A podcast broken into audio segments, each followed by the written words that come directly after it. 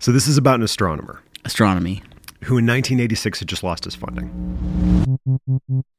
And Clifford, the out of work astronomer, takes a job at the lab where he'd been doing his research. They needed someone to run the lab's computers. He gets settled into his office, this small unventilated cubicle, when the main guy in charge, this guy named Dave Cleveland, walks in. The lab makes money by renting out computer systems, and Dave comes in holding like a report of the usage, essentially a bill. Well, at the end of that particular month, we had 75 cents left over in charges that we had no one to bill for. And that was very frustrating because our programs, our accounting programs were very accurate. And uh, we knew it, it wasn't a uh, rounding problem or something like that, or arithmetic error. We knew we, we didn't have someone to charge the 75 cents to. And what happened to that person? Where'd they come from? Where'd they go? And uh, it opened up a whole can of worms. 75 cents. 75 cents. To Cliff, like a big discrepancy in the bill was going to be easy to find, but 75 cents was sort of like a fun challenge for a, Yeah, sure. a It's a tiny amount. job. Yeah. So first, Clifford writes a test program to make sure that the accounting system was working properly, which it was. And then Clifford decides to dive into the list of names, account numbers, and charges. And one of them stands out at him. One account doesn't have an account number associated with it and has used exactly 75 cents worth of computer time. That Seems like an obvious place to start. Seems like a pretty obvious place to start. The account's name is Hunter. So Cliff shuts down Hunter's account. Done. Right? We're done here. All right. Hunter's disabled. 75 cents. Nullified. Move on. Write it off. Get that tax break. So the next day, Clifford gets a message from a computer in Maryland, codenamed Docmaster. And it turns out that someone had tried to break into Docmaster's system. And the attack was launched from Clifford's lab. And the second day on the job, Clifford is tasked with hunting down the culprit, codenamed Hunter.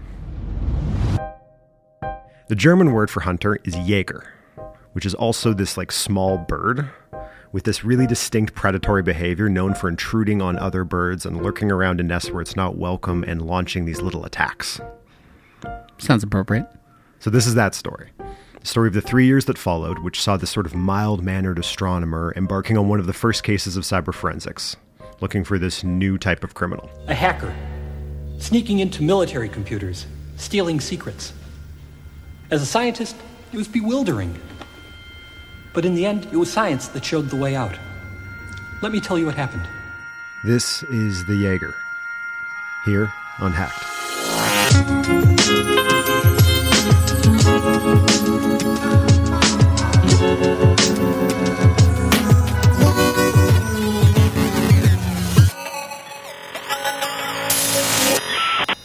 to be that computers were isolated.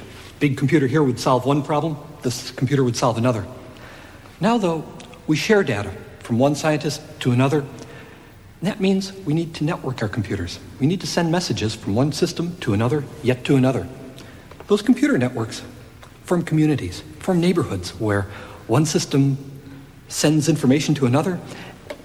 And it's not just the computers that form the communities, the people using them are in one large neighborhood as well. Our networks are like a new kind of highway system. Once you get on a network, you can travel around the world. All you have to do is find a computer's network address and then call it up. You type in your account name and then your password. The password's usually not displayed to keep it secure from somebody looking over your shoulder. If you're legitimate, it invites you in. You can even dial up a network on a telephone line with your home computer. It all works great until somebody, a hacker, tries to break in where he doesn't belong. That's the world we live in now. So a lot of listeners might know this story. Clifford Stoll, the guy that it's about, wrote a very popular book about it called The Cuckoo's Egg. And Which I've read. You've read that? I Oh, read, it, I read it in like the 90s, though. then you know this story. Crazy. I don't even remember the book, but I know I read it. Have you seen the PBS doc? No. Oh, it's good. Is it? It's really good. We got a lot of the archival material in this episode from that documentary. Sick. He's given a lot of interviews. So a lot of people have maybe heard this story. I hadn't heard this story. You apparently had. Um, but I just thought it was a pretty fun story. And since I'd never heard it, figured a lot of people hadn't. I read this book when I was a formulating young cybersecurity nut. There's a lot of bad acting in this movie. I, I can tell You can tell. by the audio takes. So No When it- offense if this makes it into the episode. I'm sure you're all great, distinguished actors. They all went on to have established acting careers. The best part about it, though, is that like when we hear from Dave Cleveland, that's actually Dave Cleveland taking part in that PBS documentary. When we hear from a secondary character, that's the real person. Because they were all really excited to be in this movie about this really cool thing they had just done. Cool. So, it's lunch the next day, and Clifford has a lead on the culprit. There's only one user connected from their lab to Docmaster at the time of the break in. Someone named Sventek. Sventech? Oh, that's impossible. Joe is the professor down at the university here, a well known computer scientist. He's worked here for years. A, a lot of us know him. He's not the type of guy to break into a computer. Besides, he's so good, we probably wouldn't have caught him if he had decided to break in. Wow. Yeah, I know, right? we probably wouldn't have caught him. So Sventek, this real username belonging to a real person who his boss is like certain isn't behind the attack. And Clifford figures out that, oh, a student must have stolen this professor's login. And Cliff decides, I'm just going to teach this little, this little punk a lesson. He sets a trap. He gets the hacker on the line, I programmed my terminal to beep whenever anyone logged into the lab. and Clifford just watches as hundreds of people connect and disconnect from the lab's computers. And at 12:33 in the afternoon, uh, it beeps for like the hundredth time, and the username Sventek is back online. All he'd left was a terminal number.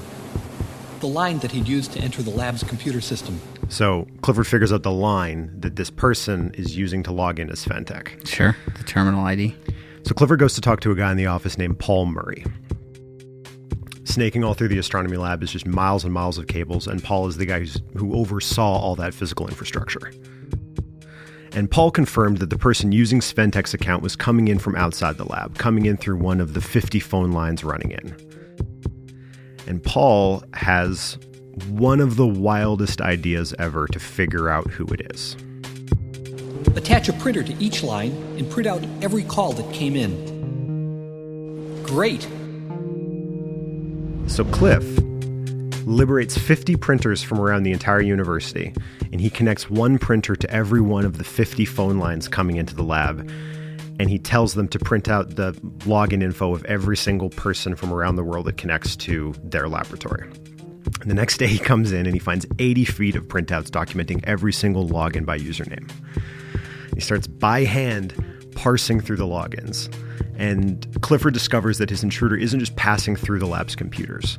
Looking at the actual traffic, he's like actively looking around on their system. Oh, so he wasn't just printing out the login information, he was printing out every console command being executed too? That sounds correct. I'm assuming that is what happened. That's what I would do in a pre Excel world. Sure. He's opening stuff and he's mucking around in files that the Sventek account shouldn't even had the ability to look at. So now we have this new question. How is he getting access to this stuff? He not only could read any file in my whole system, but he could change any of them. He could erase any of those files. I love those reads. Man, really bringing it home for me. So the question now is how is this fake Sventek done it? How has he gotten this sort of like admin access essentially? Yeah, let's call it super user access or root access. So it turns out that the lab had this kind of like crude early mailing system. Uh, and essentially, if you wanted, say, I wanted to send you a file, I just renamed it your username, or I renamed it with your username somewhere in the file, and it would just move it over to your account. The way that you would transfer files was just by renaming them, and they would jump over to this other person's uh, profile. That sounds like a grotesque security vulnerability. Yeah, it sure does. And the hacker figured it out, and he figured out that you could use that system to send files not to, say, Scott, But to root, but to the systems area that ran the machine, which apparently is called root.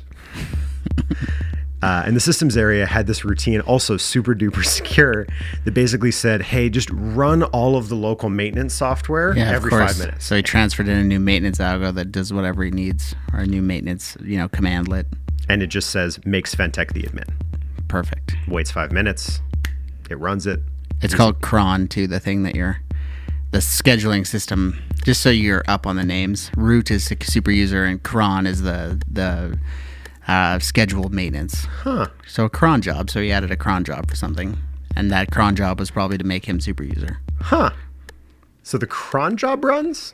The cron job runs. The cron job runs. He now has this super user access. He uses it to immediately go in and change the accounting records to delete any record that Yeah, he has of over course. there. Clean up his history, like all good hackers. A little bit like brushing away your footprints as you walk down a street. And the only way that any of this ever got launched off was because he just like mucked up and forgot to remove one 75 cent usage charge. So the uh, most consoles, so when you terminal into a computer, or the shell that you use, the shell is the thing that you type commands into and they execute on the, the remote computer.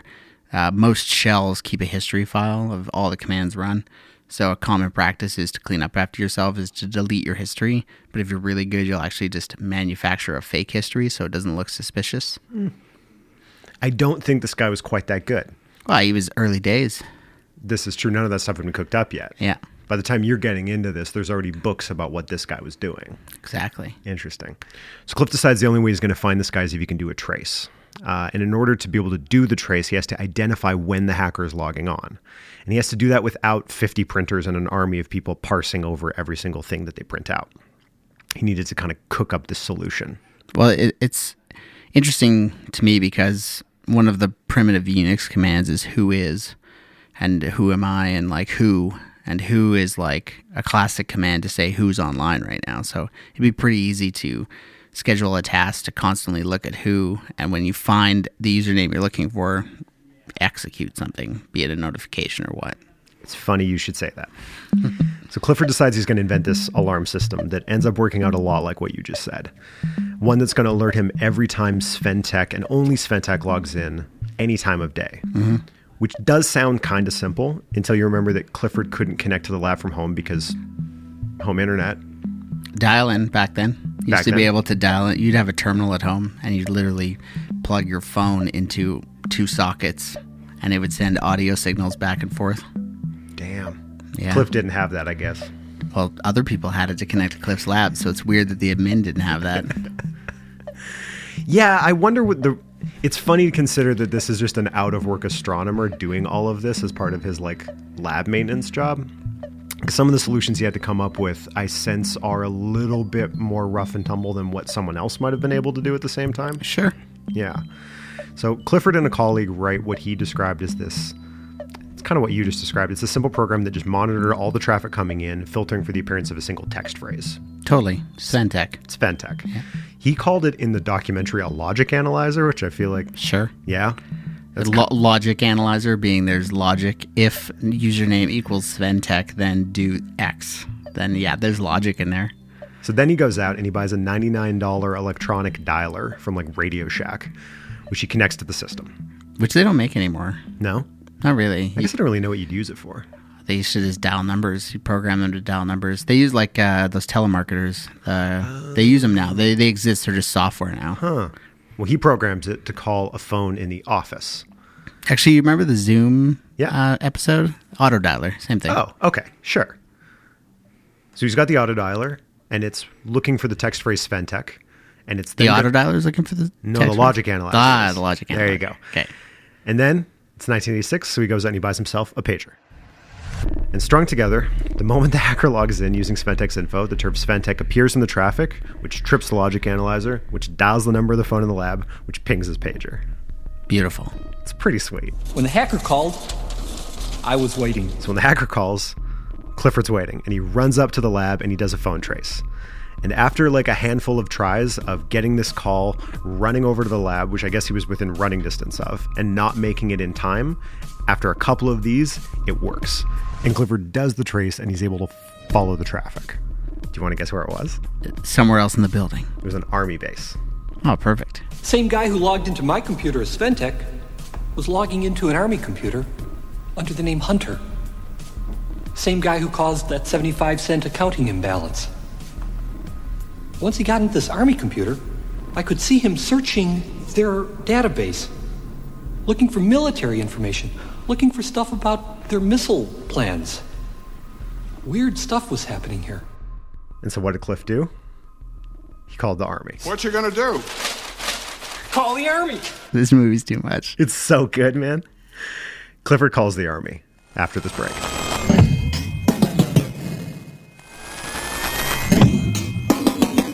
Scientists use the networks to connect to other labs and universities. But you could also connect to a network of unclassified military computers over something called the MILNet. That's what the hacker did. So there's this recurring motif in this story where every time Cliff hits a dead end, he goes back to that network traffic, following the hacker as he moves around from system to system, which apparently he could do. I guess he could watch the hacker, maybe because he's using their computer to keep going and do other stuff. The traffic is somewhat visible. I don't really understand how that works. He can see the stuff in his world pretty easily. And I think he's somehow seeing this stuff after the guys come into his network. Oh, that yes. The guy's doing. Yeah, so if he's passing through his lab onto other people's computers, Yes. he would see that. Yes. Yes. Now that we're all summarized and clear. So Clifford is watching this hacker kind of lurk around, this time on the Milnet. When he got onto the MILNet, he tried to get into one computer after another. He didn't do anything fancy. He tried standard account names and passwords. All new computers are supplied with them. You're supposed to replace them, but people forget, even on military computers. Sounds like a common problem that still exists today. Some things truly do not change. That was what, almost 34 years ago? Yeah. Yeah. The concept of usernames and passwords is brought up as like a novel context in this story. Like if you're wa- reading Sure. interviews Yeah, and watching yeah, the yeah. docs. it wasn't just a phone number. No. So he'd find a new system and he'd try those default usernames and passwords, kind of whatever they came preset as, whatever they were in the box. And roughly speaking, one out of 10 machines were using those default uh, usernames and passwords. A ratio that has probably changed, Probably not. but not by that much. The uh, weakest link theory, you know? One out of 10. Once you get into one, typically you can find other ways to get access to the other nine. So once he's in, he'd set up a phony account using one of essentially four usernames. Hunter, Hedges, Jaeger, Benson. Over and over again. Hunter, Hedges, Jaeger, Benson. Some strong names. Clifford watched the names appear over and over again Hunter, Hedges, Jaeger, Benson. So he takes these four words and he goes to someone named Maggie Morley, the lab's librarian. Uh, the words he was interested in were Jaeger and uh, Benson and uh, Hunter and Hedges. The name Jaeger pinged for her for two reasons. First, Maggie is a Scrabble player, borderline pro level. And one time she played Jaeger and she landed that J on a triple word score. Damn. Yeah, I'm pretty sure she messed up that other Scrabble nerd. like, but it also meant something else. Jaeger, I also knew, was, uh, was a kind of bird which uh, uh, harassed other birds, causing them to drop the food from their beaks. Um, and it's also a German word meaning hunter. Jaeger and Hunter, So he's German. two of the usernames. As for Hedges and Benson, Benson and Hedges is a smoker. He's a German smoker. We figured it out. they have two clues. He has the Jaeger, which implies that he's German, and the cigarettes, which implies cigarettes. And he follows this trail for a little bit. But the next big break in the story comes from a collaborator of Clifford's, this guy named Ron Vivier. And Ron Vivier worked over in IT over at a company called Telnet, and he's watching this hacker move around on the network as well. And Ron Vivier calls up Clifford and he tells him he's traced the hacker from Cliff's lab to his lab in Oakland to telephone lines at Pacific Bell's exchange. And Bell won't agree to give them any information unless they go get a warrant. So Cliff calls up the Oakland DA and he gets a warrant. And Bell agrees to trace the number. Did you ever do any like phone finagly hacky stuff? Maybe. Back in the day when servers had dial in modems and you could literally just auto dial until you received a computer signal. So you'd be sitting at home at night and your phone would ring and you'd pick it up and say hello. And then you'd hear like a modem chirp at you. Back in the day, you used to be able just to use an auto dialer and dial blocks of numbers used by companies, used by anything. And you'd only get a ping back when you hit a server. It would hang up on everybody until it got a computer signal, and then it would pop up on the terminal and be like, here's a computer. Huh. That's how that worked. So, cool thing about phone tracing Cool thing. and I'm sure it's all automated now. But I guess back in 1986, doing a phone trace involved like a technician following the call by tracing it from one phone company's towers to the next, calling up technicians at those companies doing this massive cooperative like Sure. surveillance dragnet operation. Yeah, you'd be tracing the copper connections back. And you have all these operators on the line at the same time until you've traced the call back to its original source. And this big cooperative mission manages to trace the call all the way back to the East Coast, Virginia. So they've got a technician in Virginia with this information, the location of the hacker, and the address where the phone connection terminates. And they've got a search warrant. And they hand that search warrant to the technician, and she looks at it and she says, I'm in Virginia, and this is a search warrant from California. And Clifford says, Oh no. Oh no. You're really leaning into this acting. So we find Clifford having followed the hacker all the way back to Virginia at this very abrupt dead end. because they can't execute the search warrant. They can't execute the search warrant. So they need to get the FBI. This is going on for months, by the way, and I have no idea if Clifford has like any other job at this lab. He's just dedicated his life to tracking down this one person who's using 75 cents worth of extra computing power. He dedicated like six months and then kind of almost three years to doing this. The economic benefits are just shining through here.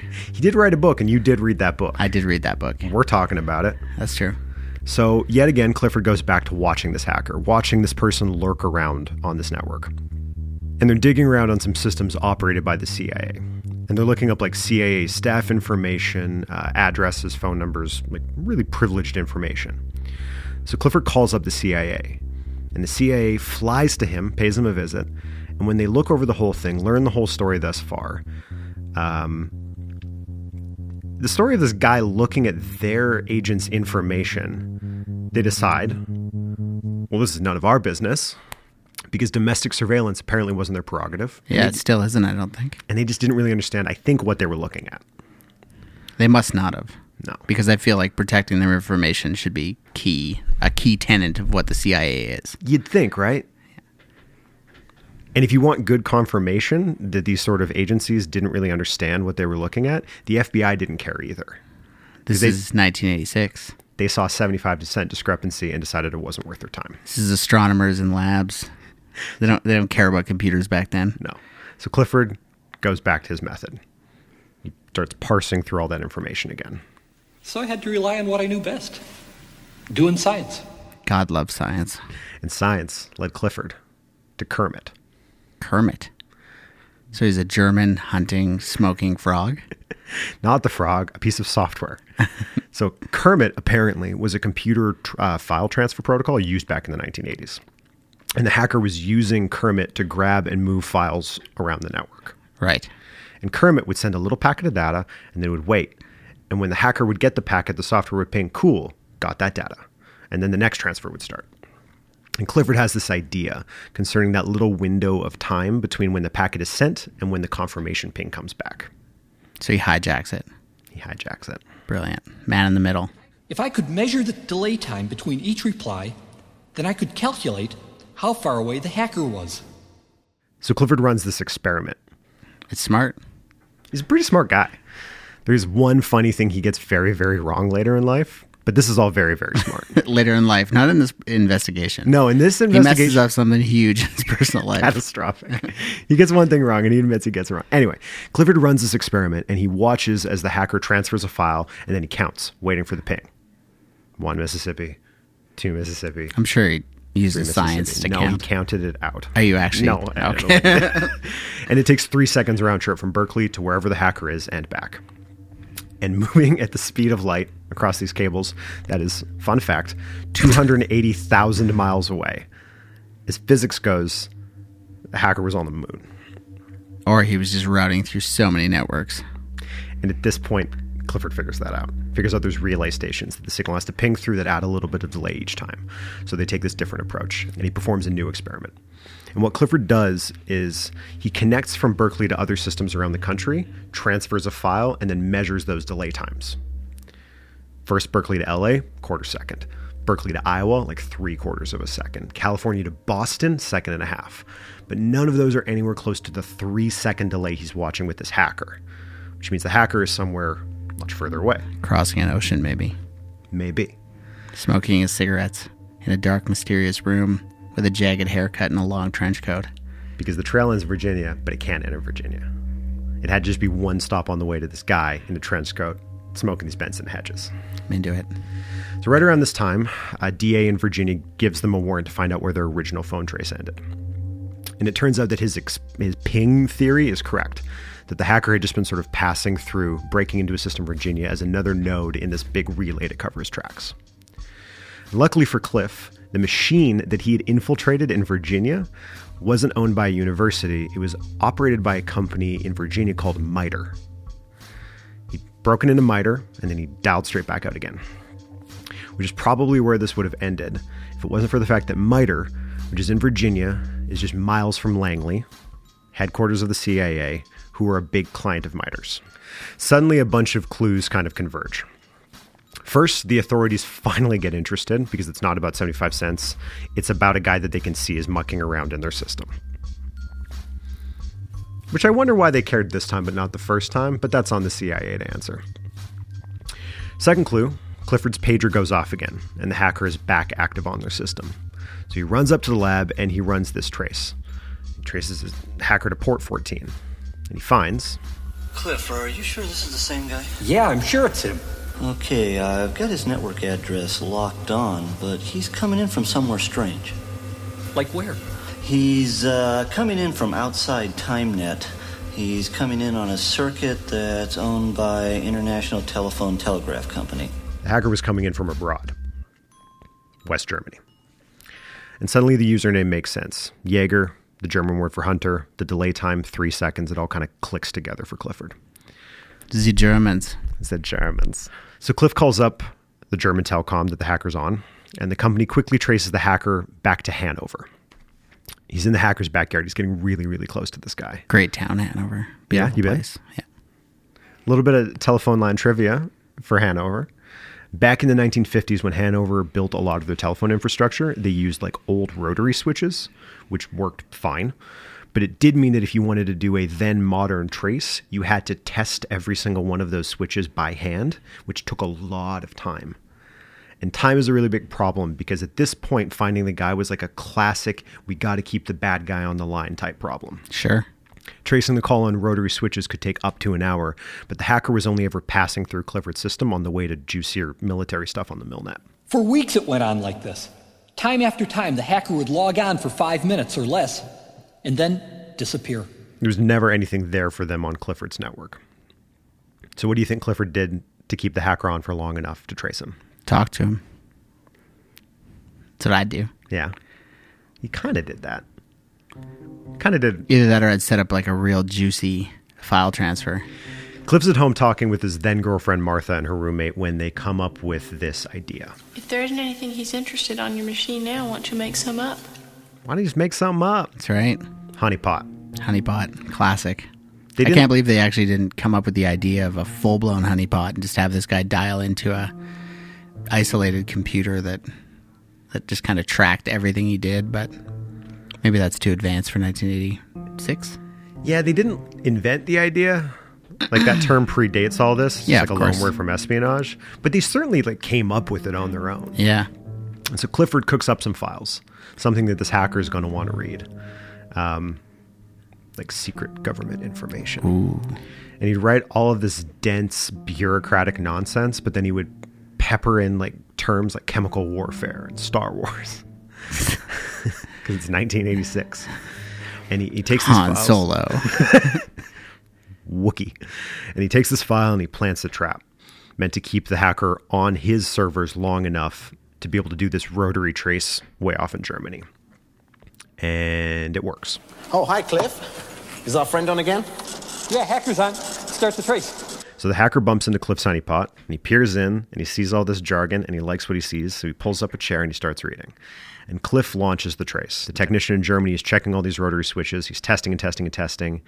And he finds it. Could you imagine the infrastructure required to do this? Literally no. Like just picking up a phone and calling Germany's it's Secret Service or whoever's taking care of it in Germany, who's then calling the telco, who's then like just the amount of you'd have a 20 minute delay just in phone calls. Truly, did he have no other duties at this job? Because it's like a full. T- anyway, The hacker's on again. so he does it. Finds the end destination where The origin point. exactly. So we did it. Far out! Well, I'm headed home to celebrate. Celebrate with a strawberry milkshake. I think I'll have a beer. I think I'll have a beer. I think I, I'm 42. I'm going to have a beer, Clifford. it had taken Cliff six months to track the hacker to his source, and it would be another six months of like legal wrangling between the FBI and the German authorities to to get the name of the guy. Special Agent Mike Gibbons explained.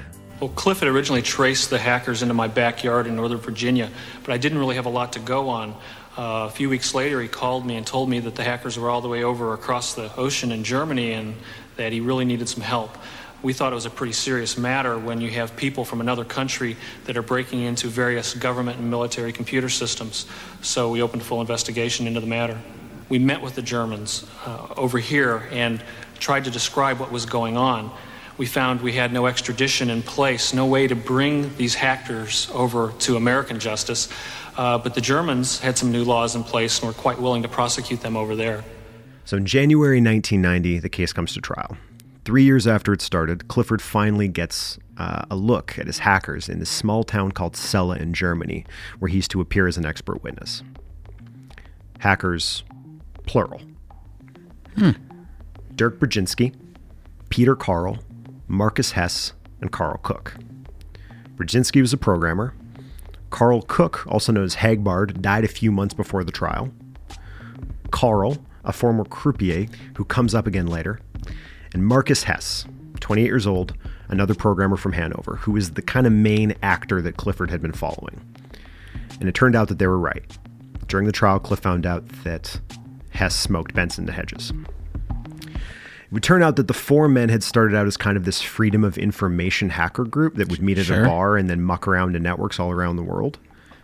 And they were just people who wanted to see kind of what was out there and how far into it they could get. And the trouble emerged when Carl, a former croupier, got involved with the group because Carl had contacts in the KGB. And when he told the KGB what kind of info this group of people was finding, the KGB offered to buy it. And suddenly the group was in business hacking for hire. Hmm. All three defendants were found guilty and charged two years in prison and fined $12,000, which was about a quarter of what they'd made from selling information to the KGB.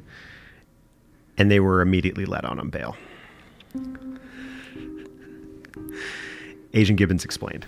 We were surprised with the relative ease that they broke into a lot of these computer systems. It was really not through flaws in the computers, it was because some of the computer systems left their front door wide open. Uh, we don't feel this is really a sudden breakdown of security. People have been breaking into institutions for a number of years and hacking, as it's called. But uh, what we're having now is that the computers are used uh, so much in everyday way of every business and every government agency that now we have a lot of sensitive information on these computers. And now it's a much more serious matter for someone to break into one of these uh, institutions and steal the information or alter it. With just a telephone line and a home computer, you could break into just about anything. So Clifford finds himself at the end of this mystery in a bar in Hanover, the Kaiser, near where Marcus Hess had lived, sitting opposite a friend of Hess's, a member of their group, a guy named Volker Ula. So we only wanted to hack for freedom of information and, and showing co- holes in computers. Then we all realized that this had, had, had happened, and no one could believe, no one of us could believe that this had, this had happened. Did you know Marcus Hess at the time? Were you? Yes, I, I knew him very well, but but uh, I, no one of us knew that that he, they were perhaps selling information. Did he suspect that I had followed him? Did he No, know? he, he didn't suspect. Marcus said, "Oh, I'm caught. I'm I'm I'm very afraid. There must be a freak on the other side who who, who, who traced me. I can't believe that Yeah, because a I freak. have, Yeah. have such a lot have done such a lot of things. I'm not a computer freak. But you seem to be one. So that's a compliment if you didn't know. A little bit. A freak, uh, P H R E A K, was a person that was competent in telephone hacking. So not just hacking computers, but actually, you know, breaking into telephone systems and tracing and getting free connections and things like that. So phreaking was a totally separate set of subset of hacking that was just telephone and PBX related. It sounds like Volker Uhlin knew that and Clifford Stoll didn't. It sounds like that, probably because Clifford Stoll wasn't a part of that world. So Volker had been staring down the barrel of this totally different mystery.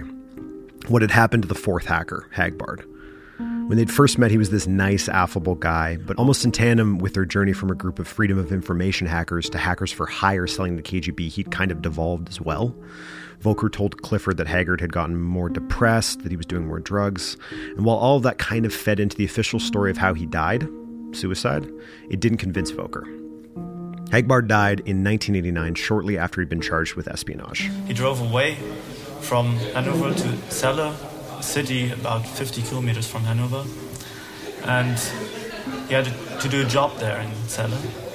And he never came back from this job.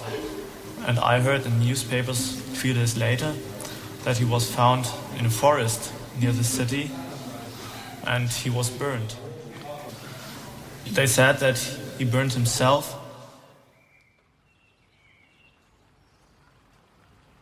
A Jaeger is a little bird that feeds by chasing after other birds until they drop whatever they had already caught. And Marcus Hess used it as a code name because the word meant hunter in Germany. And I think that if Clifford had used it as his username, it would have applied just as well. Clifford still ended up having like a really full career after all this. He wrote Cuckoo's Egg. He's written a bunch of different books. He's like kind of a beloved figure, I think, Sure. in, in the cybersecurity community. He also famously predicted that internet commerce wasn't going to ever be a thing. Oh, so that's the that's the drop. yeah, that's the drop. And he does admit it. He's like, "Well, I know I'm not that smart because I got that very, very wrong." I wonder if Bezos calls him like once a year just to be like, "Hey, man." Just like text him a winky emoji every single morning he wakes up. Yeah, with his current bank balance. And 30 years later, a lot has changed. I think I would imagine that rarely does cyber forensics involve stealing 50 printers, um, but some things haven't. Information is still worth a lot of money to people. Valuable things are often left unlocked, and a lot of people still use the default password. the motivations are the same too. Like a lot of people get into cybersecurity because it's a puzzle. People that like puzzles tend to like cybersecurity because it's just a big challenging puzzle. You know, a lot of the techniques are the same. Routing through other computers, jumping through networks, things like that. Now we use, you know, proxies and dark webs and things like that, but a lot of the same is same is true today. So we did it. Far out! Well, I'm headed home to celebrate. Celebrate with a strawberry milkshake. I think I'll have a beer.